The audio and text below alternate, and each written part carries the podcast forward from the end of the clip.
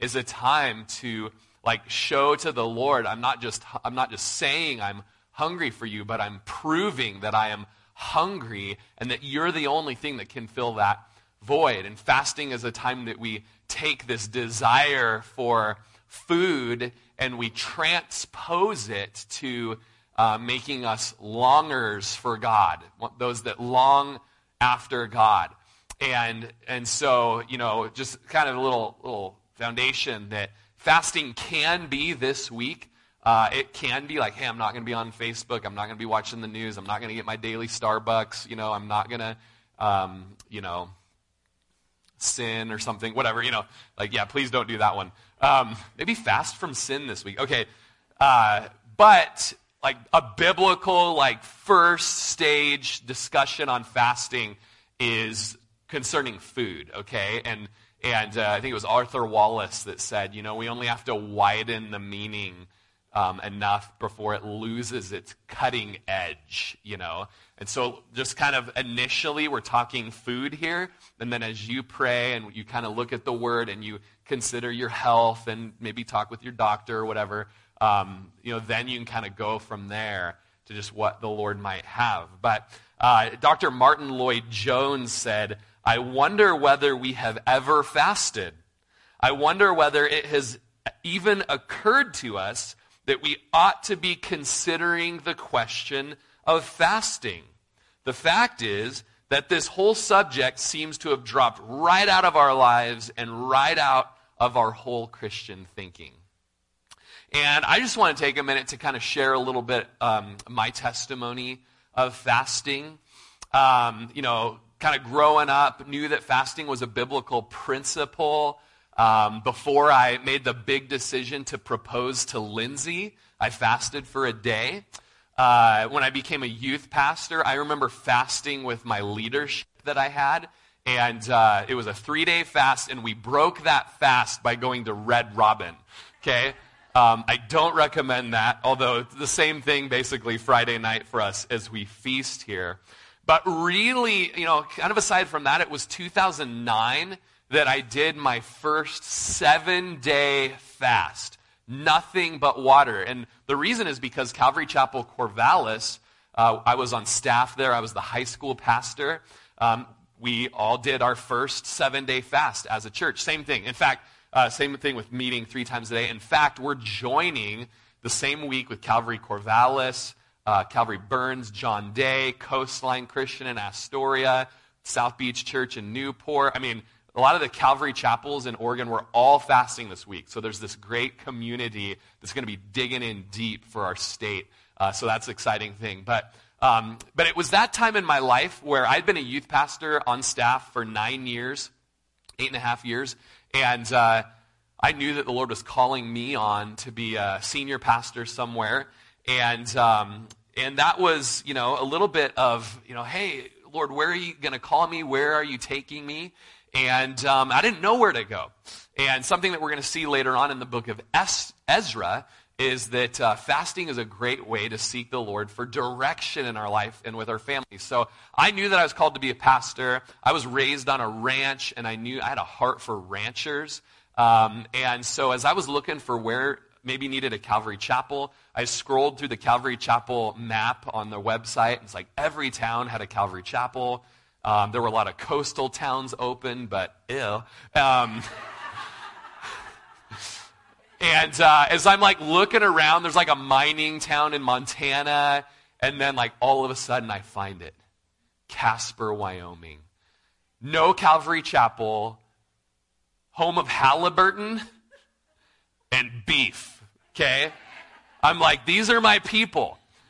And so I started uh, praying towards Casper, and I began fasting for that seven days. And I personally, I started reading through the book of Acts.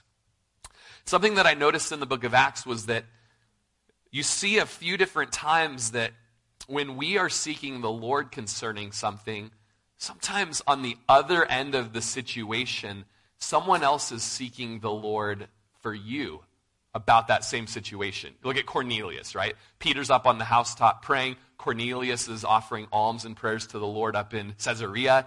And, uh, and the Lord connects the two. They're both seeking the Lord, and the Lord draws a line between them to connect them. Look at uh, Paul's missionary journey, his second missionary journey, and they're stuck. They, like the Lord is forbidding them in Acts 16 from going everywhere, and they're stuck up in Troas, up against the ocean. They don't know where to go for the missions movement. And God shows, uh, God gives Paul a dream of a Macedonian man who's begging him to come over to Europe, over to the area of Philippi in Macedonia.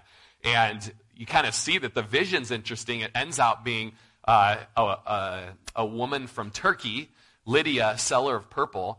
Uh, it turns out to be a jailer who's not even saved yet. And it turns out to be a demon possessed girl. And these are the people that, over on this side, there's kind of a longing going on that they don't even know about necessarily. Maybe Lydia would be an example. And the Lord connects them. And so I wrote in my journal, Lord, I pray that wherever I'm supposed to go, um, that you would just have them be praying from me as well. And, uh, and we were a month away from moving to Casper, Wyoming when I got a call from the former, former pastor here.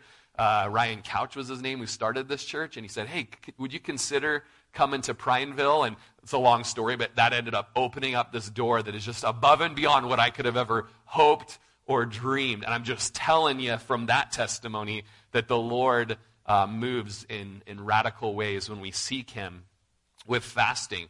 Uh, as I moved here, I introduced Calvary Prineville to fasting. Um, nothing, I mean, uh, it's not me, but you know, sometimes we just need to be reminded of the word, right? And uh, we began fasting every year. 2019 was a little break that we took that year from a big one week fast, but this is our um, 11th year fasting uh, as a church, like with intensity.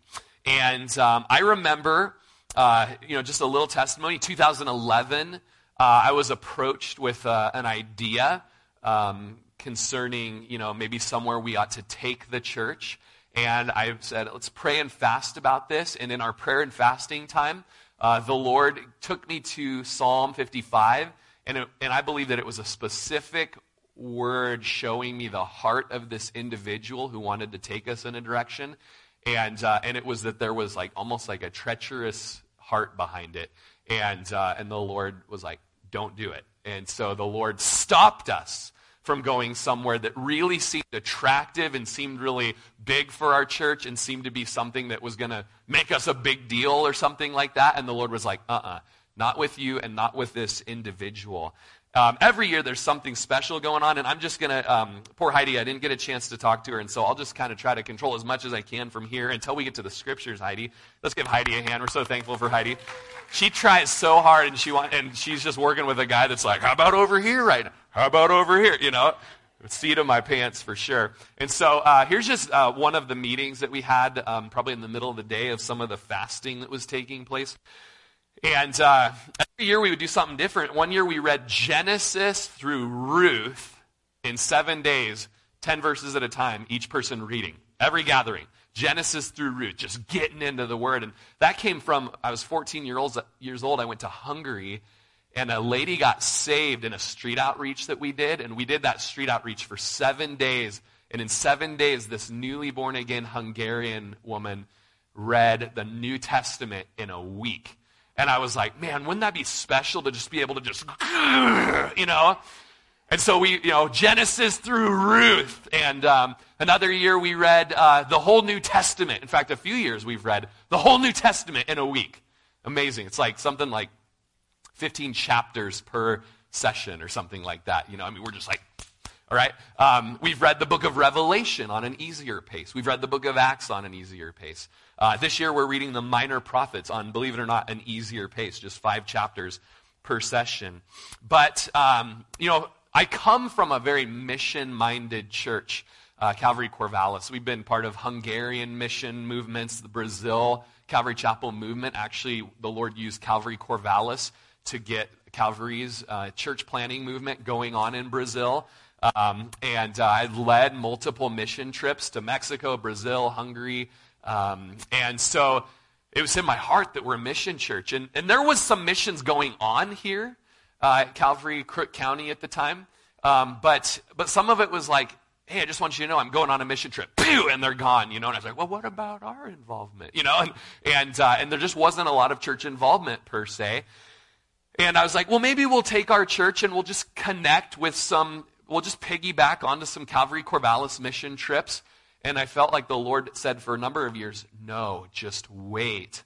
I'm going to do something special through you guys. And, um, and so in 2014, we had a specific mission focus uh, for our fast. And uh, it was uh, actually a Passion Week fast uh, in 2014. And we prayed that the Lord would open up a door for missions in our church. And actually, that fast led to a calling for all the men in the church to take special time every morning and to wake up an hour before they normally would wake up and to seek the Lord for missions in our church. And so we had the fast, and then that led to just a positioning of ourselves for a move of the Lord in leading us in, in uh, missions. Uh, the Lord led us through, uh, Kevin Vaughn was one of the elders at the time, and he found this mission conference that was in Birmingham, Alabama. I'm not sure if you're familiar with Radical by David Platt, um, but we'd read his book. We'd done discipleship with him, uh, with Follow Me and, and Radical. And there was this mission conference, and you had to apply to go to the missions conference. Um, and, and so we applied, and we got accepted. They were only accepting 100 um, pastors uh, or churches and we were accepted to go. And as we were going, we were talking about one of our missionaries had let us know about a sermon David Platt had done concerning the gospel and Nepal. And just how David Platt, who's led many different mission trips, he's had a lot of his disciples martyred for the faith in different countries. And he uh, was talking about Nepal and how high up in the Himalayas there are many different people groups who don't know Jesus, and there's such demonic, dark activity that it's like nothing he's ever seen. It's so dark, so sad, just such bondage, such strongholds. And, uh, and uh, we were just hearing about this sermon, and I was like, well, that's crazy. I don't even know where Nepal is, you know?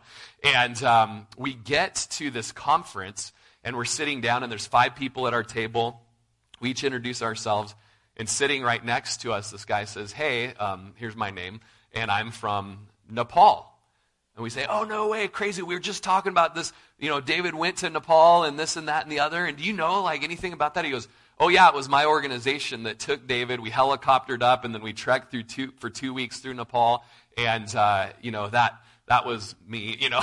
and we're like, Oh, that's crazy, you know. And as we talk with this guy, our hearts are knit together with him. And there was a time when we had to take a test at this conference about the mission climate of our church, and we got like a D plus on it, you know. And he just kind of giggled, and he's like, "I just want you to know that, like, my." And he, he was like a Navy SEAL who had seen things, um, you know, in, in, the mission world. He was like, you know, kind of. Tw- and you, like he was kind of hiding stuff. You're like, "What kind of stuff have you seen?" And he's like you know, you know, warriors and veterans, they're like, let's not talk about it, you know. And for like a week, we're like, what else is going on? And, you know, and, uh, and he begins to open up to us, and he says, my heart is knit to you. And within a few weeks, he'd come to Prineville, uh, shared with our body. He got us started on our first missions trips uh, to Nepal. And, um, I'm just going to share a few just pictures. I mean, I have thousands of pictures that I was trying to share for today. It's like, how do you even pick, right? Uh, but the Lord has led us to be a part of the missions to the unreached Tibetan Buddhist peoples in the Himalayas. And it is intense training we have to do for about six, five six months every year leading up to our journeys. We've gone on six trips, five trips. The sixth was canceled last year because of COVID. We were two days from flying out, trained for it, and it got canceled. Um, but the Lord has been using our church uh, that we had nothing to be a part of what God's doing in this highly unreached, very dark, demonic area. We have had incredible attack from the enemy as we've gone over there. In fact, even the organization we're with says, I don't know what it is with your group, but there's always crazy stuff that happens with you. And then just to show the hand of the Lord that he uses the little people, you know, um, you know, we're like this little pin on the map. And over these years that we've known this organization and our friend through this organization, like Prineville Calvary is well spoken of among the mission community, even at this radical conference, that there was something that God did there in this tiny little church in Oregon. That is, if we could get the mega churches to have the Lord do what happened in this little church, like that would just be an incredible thing. And so we give God all the praise for that. But all of it comes from, yeah, let's give the Lord a hand.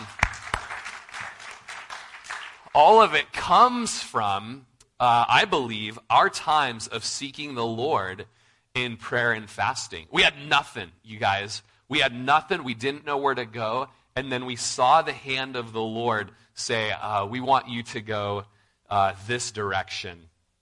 Um, that same year, uh, 2000, going into 2015, um, as we were fasting and praying, it was the week, uh, the week the fast ended uh, that the big earthquake happened in Nepal. And the Lord used us to send aid to the organization out of 12 helicopters in Nepal, whatever that is. Um, this organization is giving two of the helicopters because they know the people in the little villages that are in, and we were able to be a big part as a church in rallying help and support. This was the like the day the fast ended was when the earthquake happened. Uh, this was in 2015. Again, we had a, fa- a Passion Week fast through the book of Acts. And as we're reading through the book of Acts, uh, one guy came up and said, Man, as I'm reading the book of Acts, it seems to me that when people believe the gospel, then they get baptized. We're like, Yeah. He's like, Well, I was baptized like as a baby. I didn't even know that there was a God. And I really feel like uh, maybe um, on Easter, which was that Sunday, maybe I should get baptized. Like, that's awesome. Had a couple people come and say that. So, uh, so we arranged for that Sunday to have our water trough, our horse trough up here. Uh, it was at the old church. And, uh, and we had two services back then. And we had the water trough, and first service gets done, and the guy who was going to get baptized wasn't in first service. And I was like, well, here's water. You know, maybe after preaching about the resurrection of Jesus, someone will want to get baptized. And and so we kind of, this is a step of faith, by the way, when there's no one lined up to be baptized and you kind of walk to the water and you're like, hey, you're fully dressed. Would you like to hop in? And so we kind of give an option for baptism and we're just praying. I'm like, ah, you know, it's just one of those times no one comes. And, and Lisa Newberger, who's the sound guy's wife, David's wife, sitting back in the sound booth, gets up and comes forward and gets baptized. And this is first service, guys. And then all of a sudden, 10 people come up to get baptized. Sometimes you're the one that's just like, you break the dam, you know. So Lisa, praise God for her faith that day. She came up to get baptized. And this was already at the end of the service. All of a sudden, we're baptizing 10 people. And, we, and this is Easter Sunday. All of a sudden, this big crowd comes in, and they're coming in. Uh, but we're still baptizing. Hurry up, just get it, Just get it, get out.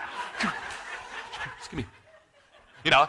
And we essentially had a revolving door uh, because the last person gets baptized, and we just say, worship team starts singing, and these guys go out, this group comes in, and we're going again, okay? After that service, uh, we had 30 people get baptized. Okay? 30 people. You got to understand, our carpet was trashed, okay? Like our towels, we were out of towels. Like people are using three times used baptismal towels, tons of holy water on them, okay? And, uh, and a guy comes up and gets baptized who had been living with his girlfriend, and they'd already had like one or two kids together. I can't remember exactly. And he gets baptized. Okay, and then like as we're baptizing people, like 30 minutes later, his girlfriend comes up. They're living together and have kids, and, and she comes up and she gets baptized. And then as we're still baptizing people, they come up and they're like, hey, we we're like living in sin and like, what do we do now? You know, and and I just I felt like the Lord, you know, this isn't all the time, and I was just kind of like, come up here on the stage. and I married him right there. I talked I talked couple of the elders. I'm like, guys, here's the situation. Like, let's go through a bunch of rigmarole. You got to move out, and you already have a child. Like, kind of like you're committed, you know, and this and that. And we're like, I think this is like the a work of the Spirit right now. So they come up. They're wet in their baptismal clothes, and we do a wedding, you know, and and then we did another wedding, a legal one, um, a couple weeks later. Are we still on live stream? Because uh, it's like 20 things I'm going to be arrested for here uh, today. Yeah, thank you guys. It won't be the first time, it won't be uh, the last time. So 40 people got baptized the day after this Passion Week fast ended. Okay, can we give God glory for that? That was in 2015.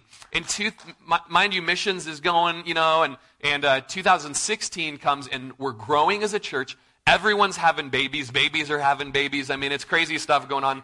We had a little building. It was 4,200 square feet, maybe 4,500 square feet.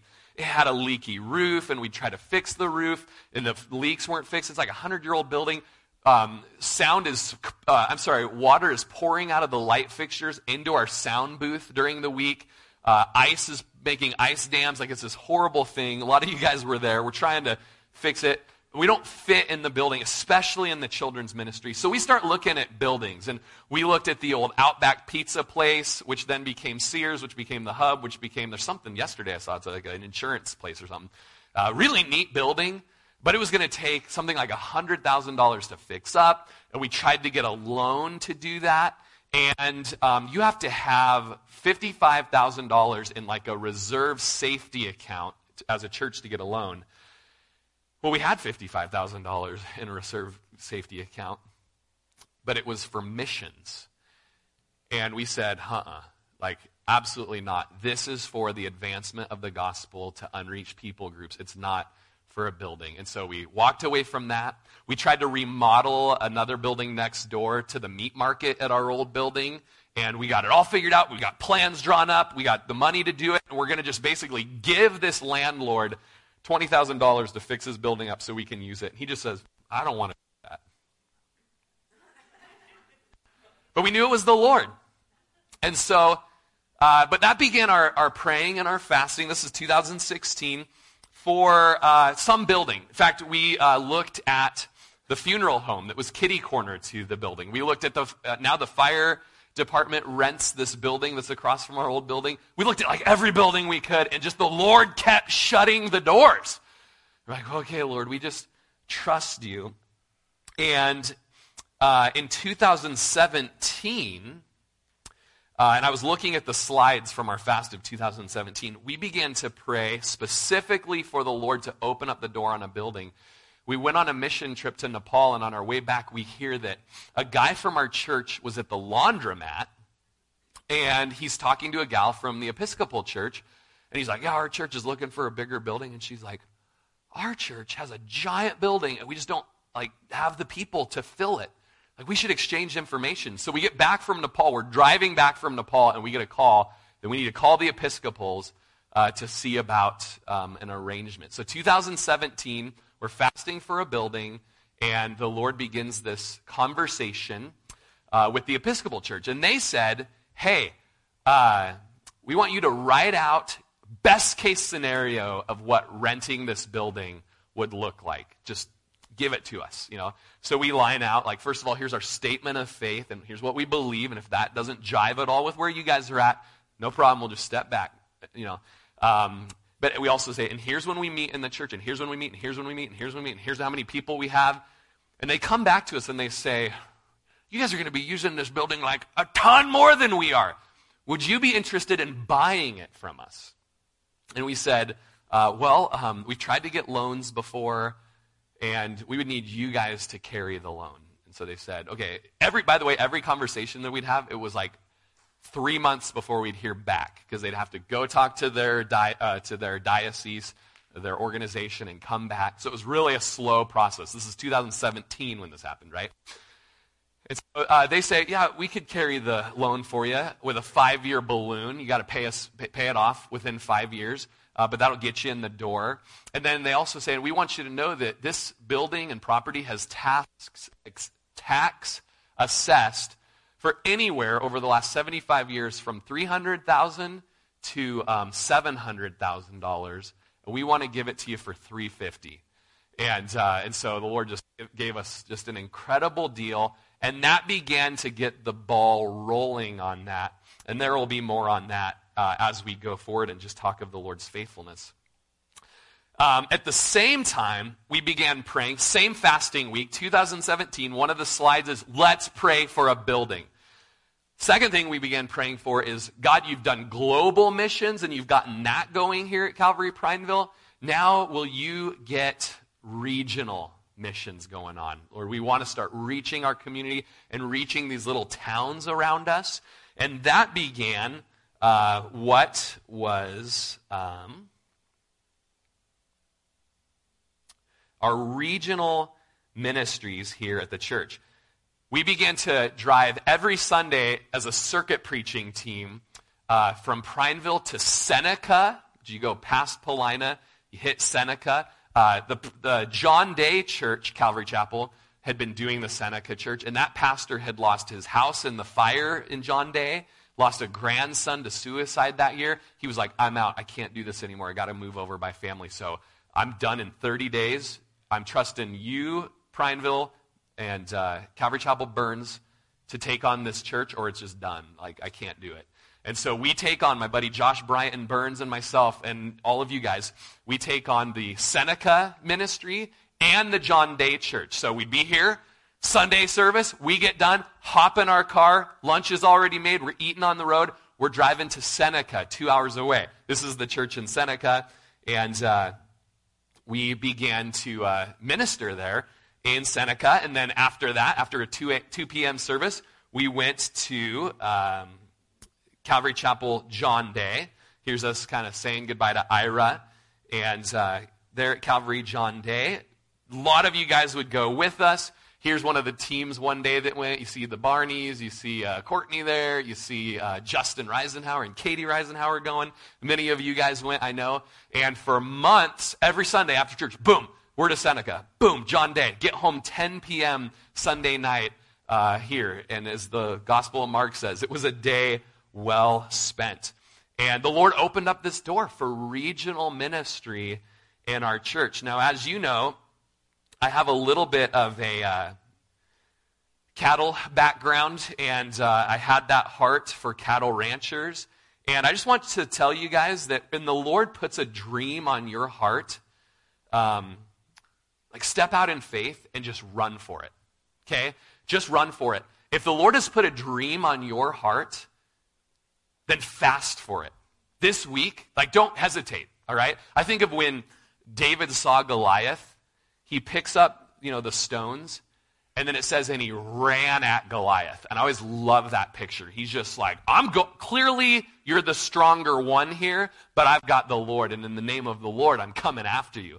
And, and so I want to encourage you if the Lord has put any vision on your heart, seek the Lord this week with us. Let us know what it is so we can pray with you and run for it without fear, without hesitation, with courage and bravery, because you're putting it all in the Lord's hands this week. And so you can just rest in Him when He gives you the green light to go ahead and go for it. Something since I was a child that I've known God's called me to is it's preaching the gospel to cowboys. And I had years where I lived in the city. I had a bunch of skaters in my youth group. You know, like no cowboys, right? Um, the Lord brings me to Prineville. Even a few years goes by. No cowboys. We had a homeless ministry. No cowboys. And God just brought these countries. By the way, I love everybody. I love the skaters. If you're a skater, not a cowboy, if you're into whatever, like it's not about cowboys. I'm just saying for me, a vision for me was to reach ranchers. And you know what the Holy Spirit did? He opens up the doors that no man can shut. And he opens up this ranching ministry to go to the region and to be in the forest and to be writing and to be branding and to be eating with people that you have the opportunity to share the gospel with. And the Lord is bringing cowboys out of backslidden states. The Lord is bringing cowboys to salvation. And uh, I mean, I, that's one of my favorite pictures because you just got Jesus being rent, uh, represented in the branding trap. Uh, he is on our conversations, uh, on our lips as we're around the fires and as we're in the traps. Uh, one of the guys there in the brown chaps on the left, uh, he's a guy that we had been praying for for a really long time. And uh, the Lord gave me an opportunity to share just in depth the gospel of Jesus and the power of the resurrection. But through this ranching ministry and through times of prayer and fasting, came the Lord opening up the door to start Calvary Chapel Paulina. So about an hour east of here on your way to Seneca. God opened up this door and um, just, you know, it's, it's a bit of a long story on how God did it. You don't necessarily need to get into it. But uh, I'm just telling you, like, when the Lord is putting a direction on your heart, run for it. Make the phone call. Be bold and be brave. And there's times that I'm scared doing it. We've been in the car on road trips, like, I got to call him. I got, I got to tell him, like, I want to use the church. To, oh no, they're going to be so offended and blah, blah, blah, blah, blah. And it's like, we already know about you. We can't wait for you to come. Like, that's how the Lord moves. Next thing you know, there's rodeo outreaches going on, and God is being glorified and testified of um, in, uh, in Paulina, in this case. Uh, and so that began kind of in 2017, and it was a couple years process. The Paulina thing didn't start till 2019. But uh, as we began to continue praying and fasting in 2018, one of the main things on our heart was praying over like this very slow moving Episcopal church process. And uh, should we purchase, it would need to be uh, a move of the Lord, and we would need Him to provide. And so uh, we basically came to a point where we needed to present to the body that uh, here's the direction we're going, and we're going to need to raise something like, I don't know, Adam's good at this stuff. Maybe it was $70,000, 75 down payment? 50. Yeah, okay, 50. We talked him down from 75 to 50, so the Lord was just like helping us out. $50,000 down payment, presented it to you guys. Uh, we also would need about another, what for renovations at that time? Just 100,000. Yeah, uh, for renovating. And I'm telling you guys, we laid it before you just like, and it's just like, okay, we think the Lord's leading this way. What's the Lord doing? Boom! Like it's there. And the Lord is there for us to begin the, the closing process, the renovating process. I've got a few pictures, just, you know, this is just rejoicing. So this is where I'm standing. Actually, this is behind the curtain. Um, this stage goes back a whole nother bay. And uh, it was a very liturgical church. And so, um, you know, they had an altar for the whole church to come do communion. This is where you guys are at right now. Does it look a, just a little bit different? When you see the fireside room today, uh, you'll go in there and um, just you'll see just the work that's been done in here, and that's a whole nother story. Maybe for our two-year anniversary, go downstairs and, and look in the children's ministry classes to just see the hard work that was put in. But maybe for our two-year anniversary uh, coming up, we'll kind of do like a really fun um, celebration and slideshow.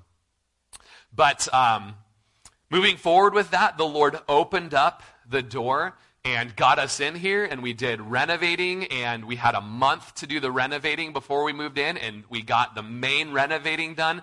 Such an exciting time as a church. Uh, 2019 goes by, we're just getting settled in here. 2020 comes, and we already know, okay, we've only got four years left before we've got to pay this balloon payment off uh, to the Episcopal Church. So we got to start looking at loans with banks, and that's just a, a rough thing. We already know that. And the Lord is impressing on our heart as we're praying that we need to just pay it off, get it paid off in five years. So by 2024, we need to pay off this building, and let's just move on with missions and just getting out there with the gospel.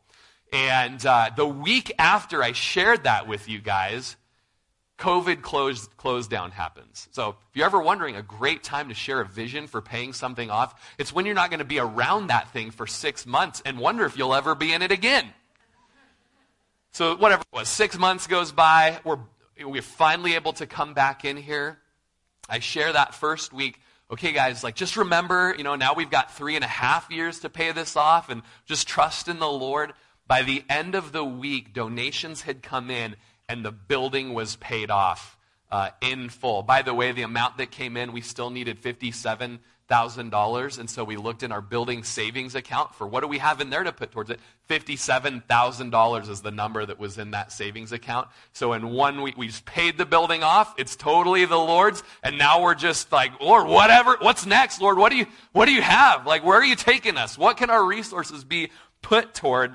Um, that's an exciting thing that happened in 20 20, we also fasted together via Zoom last year, and we just joined up. We said, fast one meal a day and join us for Zoom in the evenings. And, uh, and that was a really special, powerful time. We were fasting about paying the building off and how that could happen. God's faithful to do it. Our Nepal trip was canceled in 2020, and the Lord had just burdened my heart that it's okay. I'm going to use this off year to do something fresh through your church concerning local outreach. And that's when the Lord gave the vision, um, if I can find it here, to do signs of life. Signs of life, just essentially uh, that we would just make up some billboard signs and uh, poster board signs, and we would just go out on the street downtown and start sharing the gospel with people that are all distraught with the crazy stuff that was happening in 2020 and just sharing the gospel as people drive by. It, by the grace of God, uh, Calvary Chapel Corvallis heard about it. My brother in law heard about it. He started it in that church. They'd have 75 people sometimes down on the street in Corvallis with signs of life. Still, they're still doing it even through the winter. They did one Christmas week, and they had a Joseph and a Mary and a baby Jesus out on the signs uh, of life outreach. And uh, not only uh, did the Lord move just in the downtime, um, but I believe that the next thing that the Lord has, just every year, the Lord's just like, hey, just seek me for this. If you didn't hear last week's message, I just plead with you to get on YouTube and listen to it or onto our website. Uh, because uh, I believe the next thing the Lord desires us to fast and seek Him for uh, for this year is uh, foster the love. Uh, and it's just the heart of the Lord that we as a church, every family that can, just if every family seeking the Lord this way, every family that can be open to opening up your home towards foster care or adoption or both, you know, and just say, Lord, our home is available for this pure and undefiled religion from James 1:27. So you'll want to listen to last week's message and the casting of the vision for that because this next week we're going to be seeking the Lord together for any and every family that can be a part of fostering and adoption in our county so we can be the aroma of Christ in this county. Um, and that it doesn't end there, kind of on the right of your screen there. You might be a foster, you might adopt a foster family and help people that are doing that. Uh, you might be a respite provider and meet the needs of foster families. Also, with that comes Kindred Connections, which is a non DHS, no connection to DHS, a ministry that we've also had to work with here that the Lord just, uh, it's a refreshing ministry. And so this year, we're just seeking the Lord for what He might do in providing homes for little kids that are in desperate situations and need people to love them with the love of Jesus. So um, that's just kind of like a quick rundown of some of the hands, just faith, uh, the Lord's faithful hand on our church over the last 11 years. I'm going on my, was it my 12th year this next year? So, going on 12 years this June. It'll be 12 years for us here in Prineville. And just the faithful hand of the Lord uh, every one of those years. So, um, it's 1140. And what I want to encourage you guys in is get online. Um, I'll, I'll, share uh, and make an easy link on our website, but also we'll post it to Facebook. Last year's fasting um, sermon, okay? And I want to also share with you guys the link. Like, there's been something like 10 big sermons on fasting that we've done as a church that, I mean, just, there's not much written on fasting, believe it or not. But over 11 years, I've been diving. Almost every year, I find a new little nugget, and, I, and I'm able to track down just the faithful hand of the Lord. But before we get ready to leave um, this morning, I do want to just share some testimonies concerning fasting. Uh, Martin Luther was criticized in church history because he fasted too much. John Calvin fasted and prayed until most of Geneva had turned to God. John Knox fasted and prayed, and the wicked Mary, Queen of Scots, said she feared no weapon like she feared John Knox's prayers. Jonathan Edwards, who was God's instrument in the revival of New England, fasted and prayed. He fasted 22 hours before preaching his famous sermon, Sinners in the Hand of an Angry God.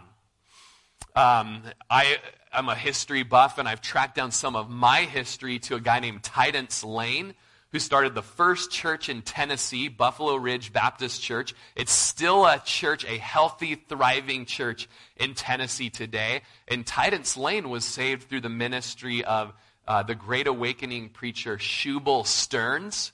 And uh, incredible story, but a simple search that I did yesterday showed that Shubal Stearns, kind of the George Whitefield of the South, was a man given to regular prayer and fasting. Perhaps you've heard of David Brainerd. And by the way, I'm just, today's just a special Sunday. Not a lot of scripture. I, I actually have a ton of scripture, but I, it's 1245. Like, church is over. I don't know if you guys know that or not. Um, so we are a church that preaches the word. Bring your Bibles, okay, next week.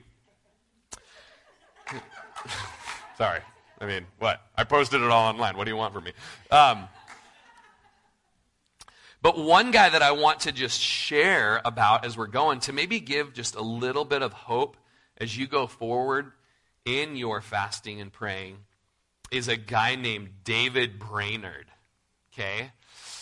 I know you think that my last name should be Brainerd. No. Oh, David Brainerd, you guys, a hero of the late 1700s. A guy that in his 20s went to Yale and found that Yale had begun watering down the Word of God and the gospel and accepting secular doctrine. And he confronts Yale on their false gospel, is kicked out of Yale, and he goes ahead and uses the call on his life to begin reaching out to the Native Americans uh, in the area. Uh, David Brainerd, by the time he's 25, will have this incredible circuit to various tribes in the New World, and he'll be sharing the gospel with them. He's learning the different languages. He's kind of one of the first circuit preachers. He's one of my heroes because we kind of have a little circuit preaching ministry in the church. Paulina, Seneca, uh, John Day, back, you know, that kind of stuff going on. But, you know, David Brainerd, so it's really a little bit of a sad, tragic story.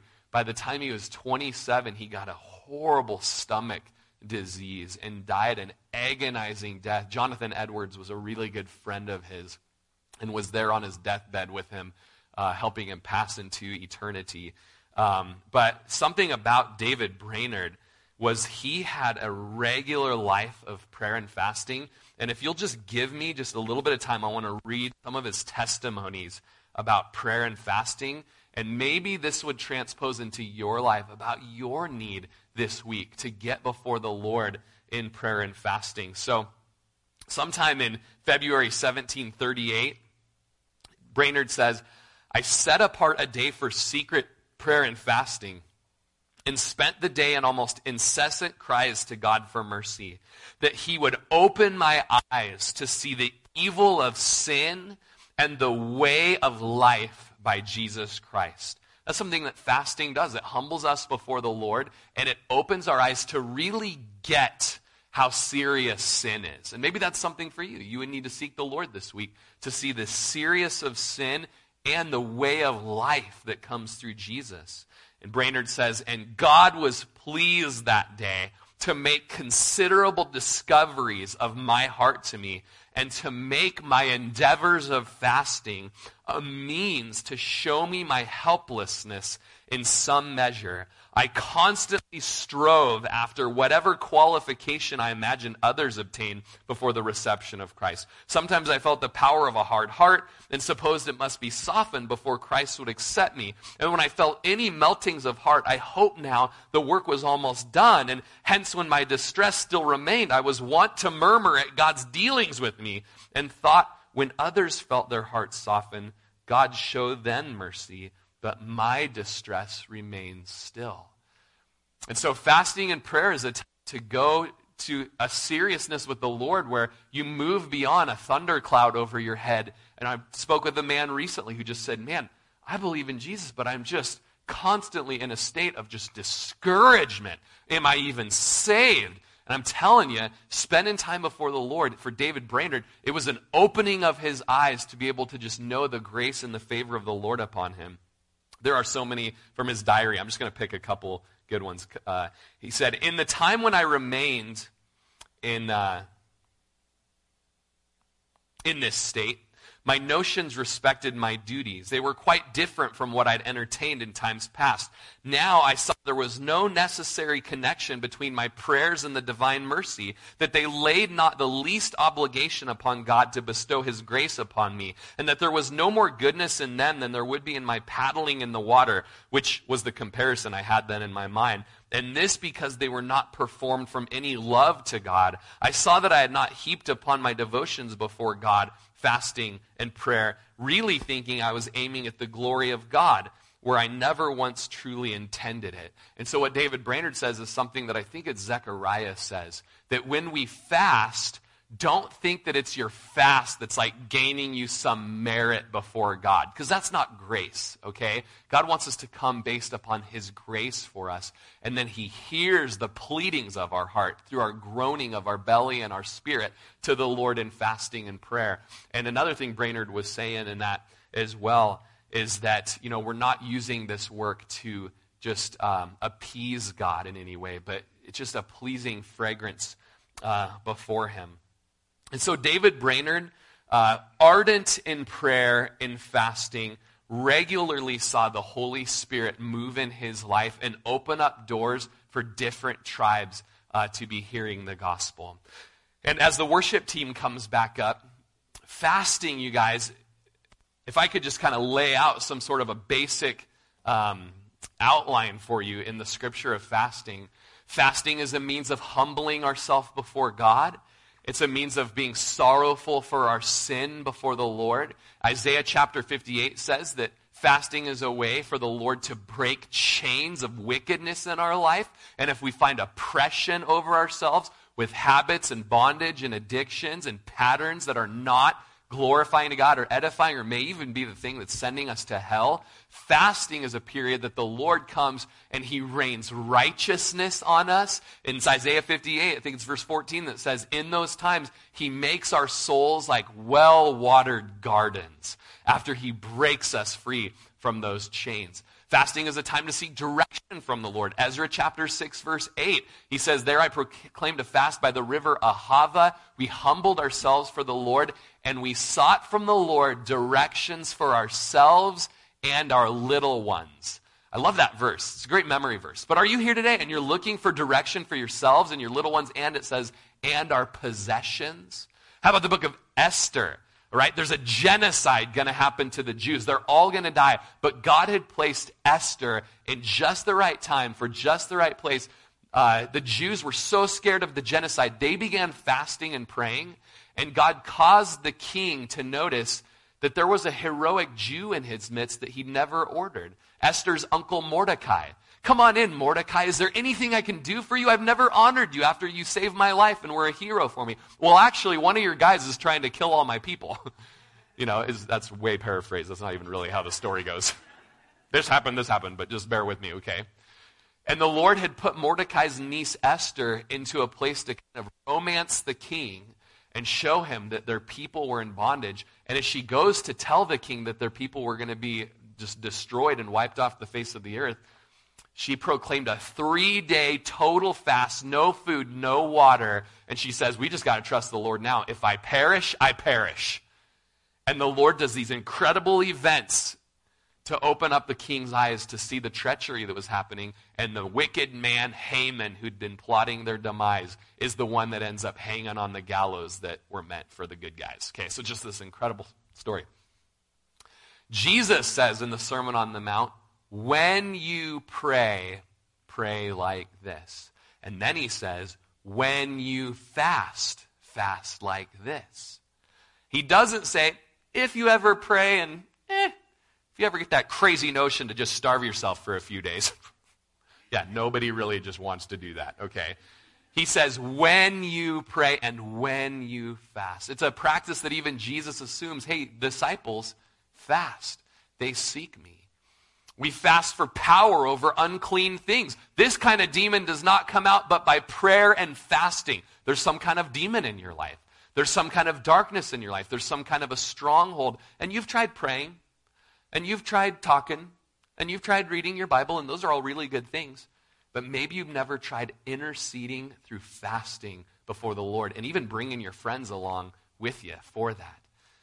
Fasting is connected with the direction of the Lord for church leadership, for knowing spiritual gifts in your life. There's a lot. I'm not getting into it. It's literally books and books that I would love to share with you today. But for some reason, it's time to end. And so, if you guys will stand with me, we are going to close with a song.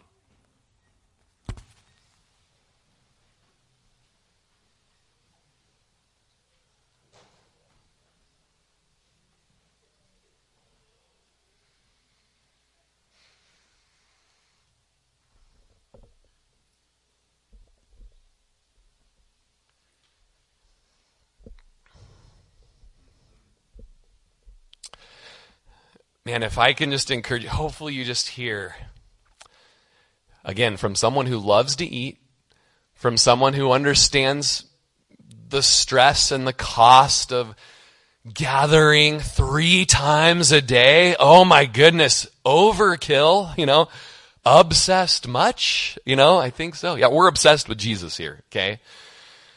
But if I can, I mean, we have testimonies and testimonies, and many of you in this room, you have testimonies of God healing you. You have testimonies of God bringing your children to the Lord. You have testimonies of freedom from bondage, of sin and lust, and just, uh, you have testimonies of God providing and selling houses, and, you know, just there's so many things that God has done in our church. This is just like, I'm just trying to share everything that kind of happened corporately, stuff that we are crying out to the Lord for. But you guys, here on just an individual level. Like, you don't care about Jesus. You don't want to read your Bible. You don't care about your Bible. You kind of hate church. I mean, there's so many different things. You're, you're addicted to alcohol. You're addicted to pornography. You're, you're, you know, your marriage is like on the brink of divorce. You hate your wife. Your wife hates you. Your kids don't love Jesus. Your kids won't talk to you. Like, there, there's so much stuff that's represented in this room that we need Jesus. And this is what he's come for. He's come to set us free and he's come to heal. And he's the God who provides Jehovah Jireh. Like, we as a church, we're like, we need space for these little kids that we're teaching to love Jesus. Boom, how about this? And how about I pay it off for you? And how about just every dream that I'm putting in your heart as you're seeking me? I'm just going to go ahead and do it for you. But the crazy paradigm and mystery in the scripture